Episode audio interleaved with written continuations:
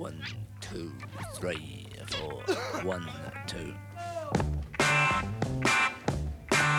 Let me tell you how it will be. There's one for you, 19 for me. Cause I'm the tax man.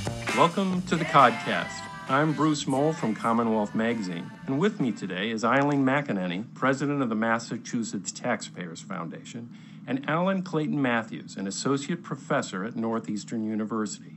The two of them are part of a group that works with state officials to develop revenue forecasts for Massachusetts, a process that has become increasingly difficult over the last year as revenue growth doesn't seem to be in sync with the state's surging economy. Between February and June, the end of the last fiscal year, state revenues fell more than $500 million short of forecasts, creating a major budget balancing headache for the Baker administration. The shortfall will probably be filled one way or another, but state officials are beginning to wonder what happened to their revenue forecasting system.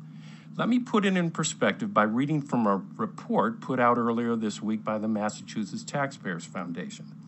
The magnitude of the shortfall is unprecedented, the report said. Not since fiscal year 2009, the height of the Great Recession, have collections over a five month period slumped by so much, and never in the midst of an economic recovery. The state's unemployment rate fell to 3.9% in August, the lowest level since 2001. But tax revenues don't seem to be keeping pace. What's going on, Eileen? Well, Bruce, I, I wish I had the answer to that and could give it to you succinctly um, because it's stumping a lot of people who spend a lot of time looking at this.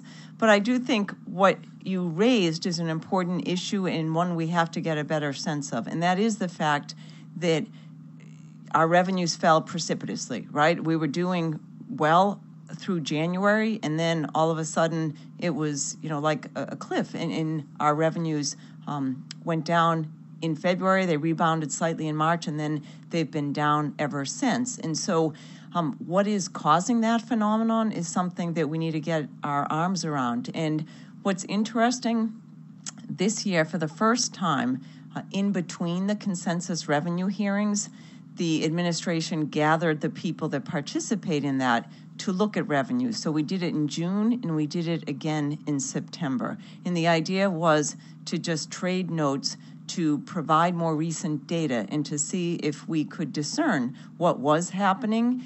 And while we didn't come up with, you know, just a, a, magic issue, we are looking at that because it is unprecedented to have that revenue drop in the midst of a recovery. And it is important for everyone to remember we are still in a recovery period. Alan, what, what's your take? Well, we know a large part of the story is uh, what happened in the stock market and capital gains. So that was a big hit in the spring of uh, of this year, and uh, and that is probably going to continue for another year. We'll have uh, because stock markets are not expected to to grow well in terms of value, uh, especially if, as the Fed begins raising interest rates. Uh, and then the other part of the story is more of a puzzle, and that's what's happening with other tax revenues like withholding revenues and sales tax revenues, which seem to be coming in more slowly than the department was expecting. And uh, I, am not uh, really worried about that yet. It's something to watch. Uh, the economy, although it's at 3.9%, and you think, well, when was it back at 3.9%? At the height of the dot com boom and in the miracle years of the 80s. But uh, but times are different now. At, in the uh, in the dot com boom, productivity was high. In this recovery, it's been very low, and it's expected to be low going into the future. That's going to hold down income growth and wage growth. Uh, back in the dot com time and in the uh, miracle years, women, especially in the miracle year uh, era, women were entering the labor force in great numbers. And uh, fast labor force growth meant fast employment growth, meant fast income growth. Now we're seeing kind of the opposite of that. Women's labor force participation has peaked. The baby boomers are aging now and leaving the labor force. And so we have this puzzle as to why why our income-based uh, revenues growing more slowly, and uh, it might have something to do with the demographics. I mean, for example, if if uh, highly paid older workers are retiring and being replaced by young workers, uh, you know, out of college, uh, they're likely to be replaced with workers of uh, lower uh, incomes, lower salaries. That might be part of the explanation. There's some reason why this is happening, and that'll become evident. Yeah, well, and, and it's interesting because we did a little analysis with respect to that because it does beg the question. So, if withholding taxes are um, not up to projections, right, and the unemployment levels are low, you know, what's going on? And so we thought perhaps the jobs being created were lower paying jobs. And we did look into that.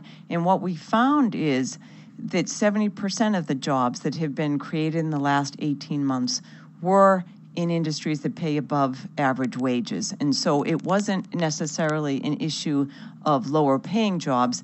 Um, Alan could be right as people retire and younger workers take their place, that certainly their income may be less, right? So, so that could be part of it. Um, but it isn't that it's all about we're creating lower paying jobs because right. at least our analysis shows that isn't the case. And just a further point of clarification so, Alan had mentioned the stock market might be part of that. And I think what's important to realize is that there's a lag time, certainly. And so um, I think what he's referring to is the fact that estimated tax payments, so people that aren't paying you know wages that they're paying um, through quarterly estimated payments they have to provide essentially they have to pay the same amount of taxes they did the year before and then true up at a later date. And so you could see because of um, good stock market performance in 2014 that estimated payments in 2015, which actually impact the fiscal year 16 um, you know, budget, that they are actually the estimated payments were higher than they should have been, and so there's a higher number of refunds that are being paid out, and so that's part of it too.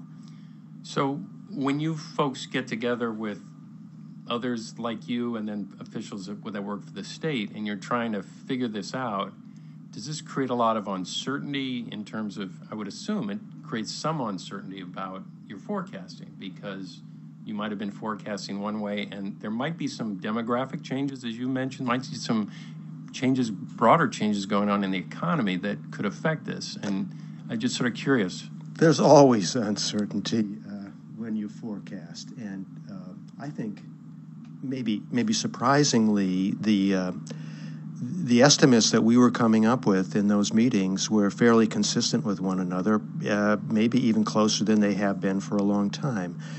But you know what's left is is why. But but but we're all agreeing we're all agreeing that revenues are growing more slowly than they have been, and that was expected uh, several months ago.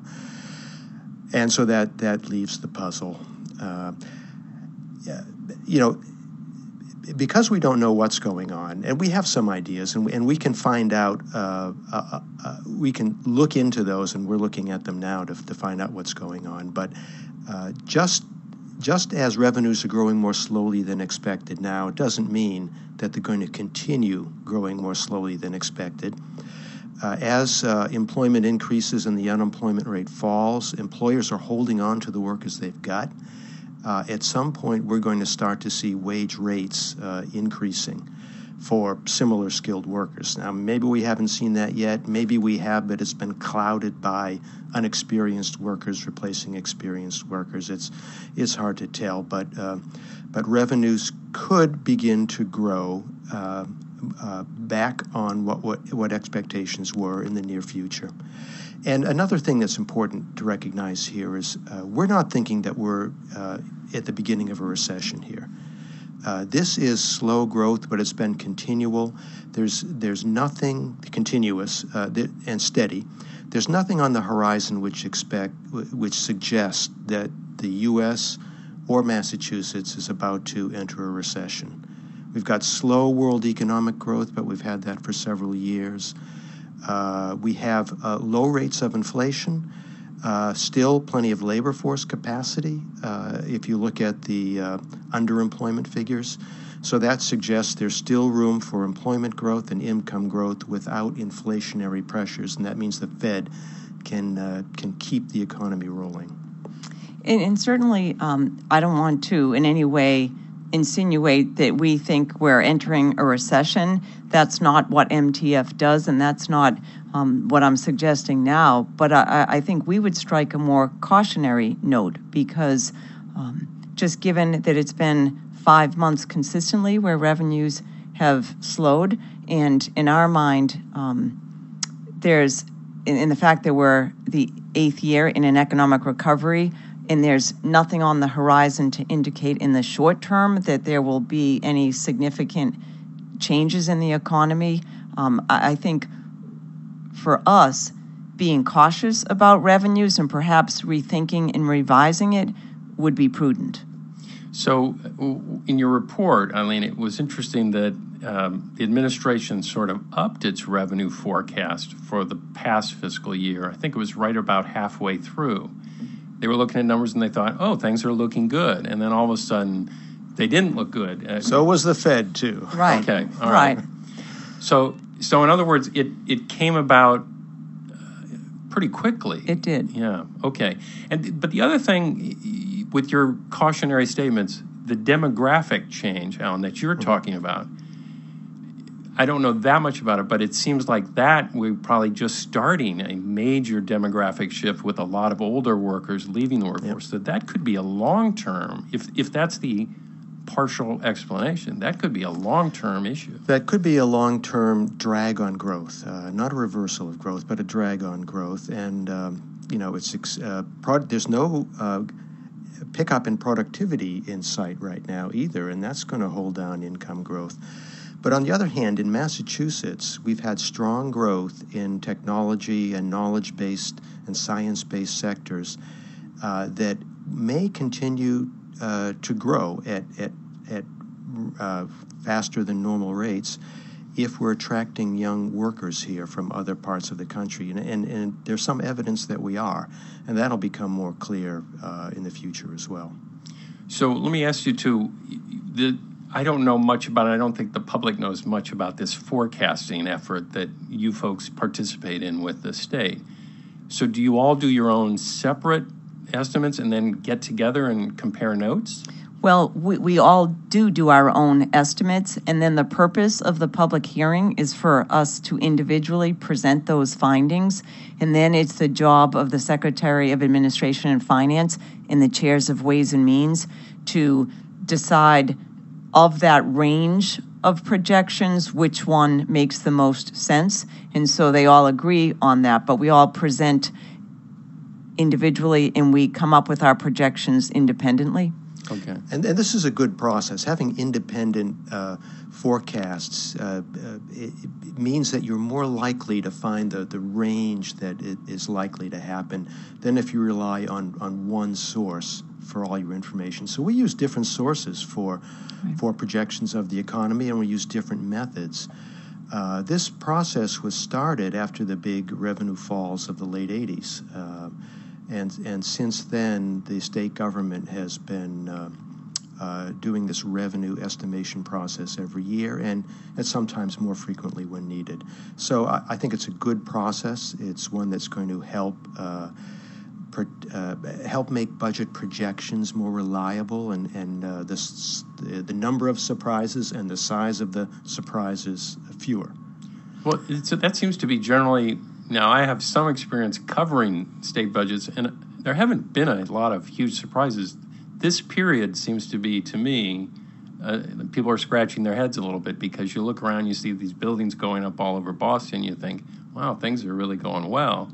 But as you say, the revenues don't seem to be in sync with that. It feels different, certainly, this, this fiscal year. And what I would say is it's not unique to Massachusetts. A lot of other states have experienced the slowdown in revenues. And so I think what's going on is something broader and, and bigger than the Massachusetts economy per se. Yeah. And how, how you said you met and you talked about it and didn't really reach a decisive conclusion about this or that, but had some ideas. Are you going to meet more to try and sort this out, or is this something that will just sort itself out on its own? Well, we're invited by the Secretary of Administration and Finance and the chairs of Ways and Means, and they certainly were receptive to the data that we had and the conversation that ensued. And my guess is that we probably will meet again, just um, given the uncertainty of the revenues. So, in a political sense, now I know this isn't your job. You- You're trying to estimate what, what will happen with the economy and revenues, but you could envision where the Baker administration would like the economy to be to be doing well, but forecasts of revenue to be low, and that would could be a way for them to drive down the size of state government if if, if they so chose. I'm not saying that's what they're going to do, but that may be something that they could push for. Is there, are they, when you come in with estimates, you said the last time it was all pretty close together. And that, do they re- usually just split the difference somewhere in the middle, or do they tend to go toward the low end of the estimate? They, they sometimes the low end, sometimes the middle, sometimes it, it's it's it's. Uh, it, I mean, they have, they have a reason for what they're doing, but I don't believe that it's politically motivated. Uh, the you know the costs for uh, for doing that are just too high uh, politically, socially, and every administration, Republican or Democrat, whether they're uh, whether they're uh, uh, social interventionists or or uh, conservative uh, financial people, they, they, they do want the state to operate efficiently, and that means have budgets that, that run smoothly. Uh, and so there's I, I don't think there's any uh, uh, political uh, agenda that's driving the consensus estimates that the administration comes out with. Uh, I would agree because uh, they went with the higher range of the estimate. So, for instance, we, the, the Mass Taxpayers Foundation, had estimated revenue growth of 3.8%. They went with 4.3%, which was within the range of numbers presented at the consensus revenue hearing, but at the higher end. So, if your theory was correct, they would have went with the lower number. Right. But I guess what I'm, that's a great point. But I guess what I was curious about, what's happened now in the last six months or so, seven months, it seems like that's giving you folks pause to be to be on the more conservative side.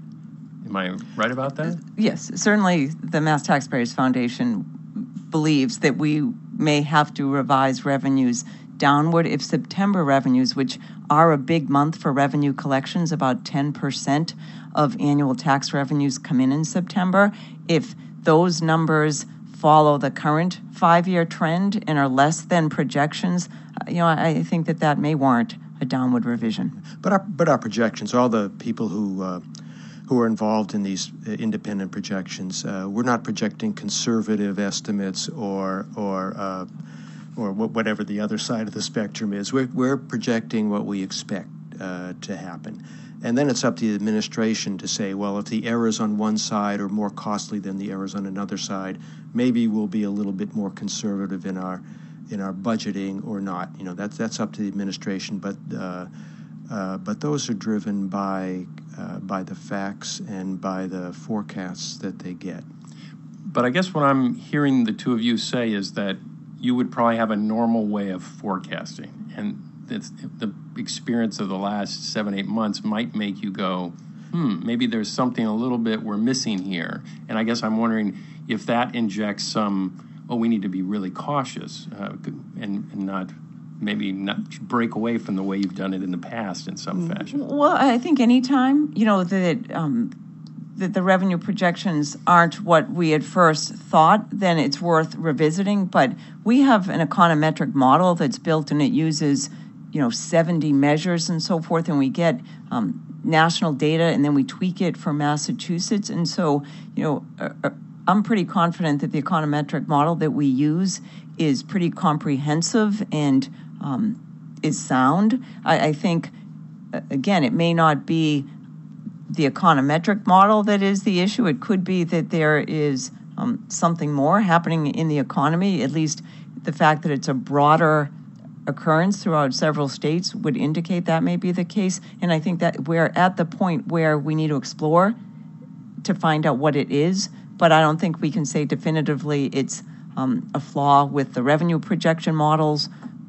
you know, at this point. I think that's, we, we need to look at that and figure it out. And I think a lot of people are trying to do that because it happened pretty quickly and was a fairly precipitous drop. So I'm just curious, though, is it, you've talked about some of the potential causes, and I guess I was curious whether we have a, a set of taxes that we've used for a long time here in Massachusetts and the federal government as well. But the economy is always constantly changing, and there are new types of um, payment systems to workers, all sorts of new things going on all the time. Is there something like that could be changed? Are we taxing perhaps what we're taxing, maybe shifting a little bit, and as a result, maybe we need to look at maybe gathering revenue a different way? I know that's sort of a, probably a dumb question, but I'm, I'm just curious. In terms of our major source of, of state revenues, uh, wages and salaries, that, that, that, there's really no uh, change in that. That that's been fairly steady. Um, but uh, there have been changes in other revenue sources. For example, uh, regular sales tax revenues depend upon spending patterns of people and, and where they buy f- from. So the internet has definitely affected uh, growth in that. Uh, and until Congress uh, changes the way uh, uh, states can can tax those, uh, those revenues are likely to grow more a bit more slowly than they would otherwise. Eileen, Well, I guess what I would say is I, I think um, we have a sound mix of revenue types. And so the fact that revenue projections aren't coming in doesn't necessarily mean that, that the way we tax is wrong. I think, again, it's too, it would be premature to, to conclude that.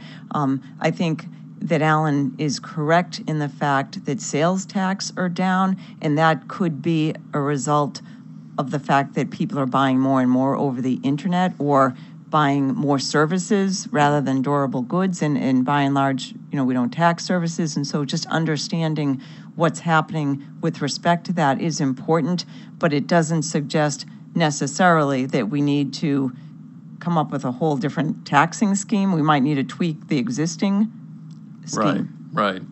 I guess I was just sort of thinking of like uh, businesses like Airbnb, where people are, you know, going to someone's home and staying rather than staying at a motel, say. And the tax shifts. There, there really is, uh, there is no tax that they, I think, have to pay there, where where you would collect it in a hotel motel tax. And I know that's a tiny sliver of the economy, but this whole, as you you mentioned, the internet and purchasing things over the internet, that does seem to be changing the way people spend their money. Um, which makes me ask you, you said there's been some evidence of that. Have you quantified that in any way? Uh, Yeah, there there are estimates that are pretty firm that uh, that that economists do, state, state, and federal economists. So we have a, a pretty good estimate of what those impacts have been, and they've been on the order of uh, several hundred million dollars of lost sales tax revenue, I believe, annually. Yeah, and, and I guess what my comment would be certainly as the economy changes and we're innovating at a rapid pace, uh, it is the job of policymakers to try to keep up with that, right? And to make sure that um, our tax code reflects a changing economy and, and is appropriate for it. So I, I think looking at different industries is appropriate, you know, but the problem is always that government moves at a slower pace, certainly than innovation. And, and so there's a lag there for sure. all right. Well, that's our uh, edition of the podcast this week. I'm Bruce Mohl from Commonwealth Magazine, and with me today has been Eileen McAnneny. Thank you for being hi- here, My Eileen. pleasure. And Alan Clayton Matthews of Northeastern. Thank you. Thank you, Bruce. And for all of you out there, come back next week and listen to us again, or you can catch up with us on SoundCloud or iTunes. Thanks very much. the tax man.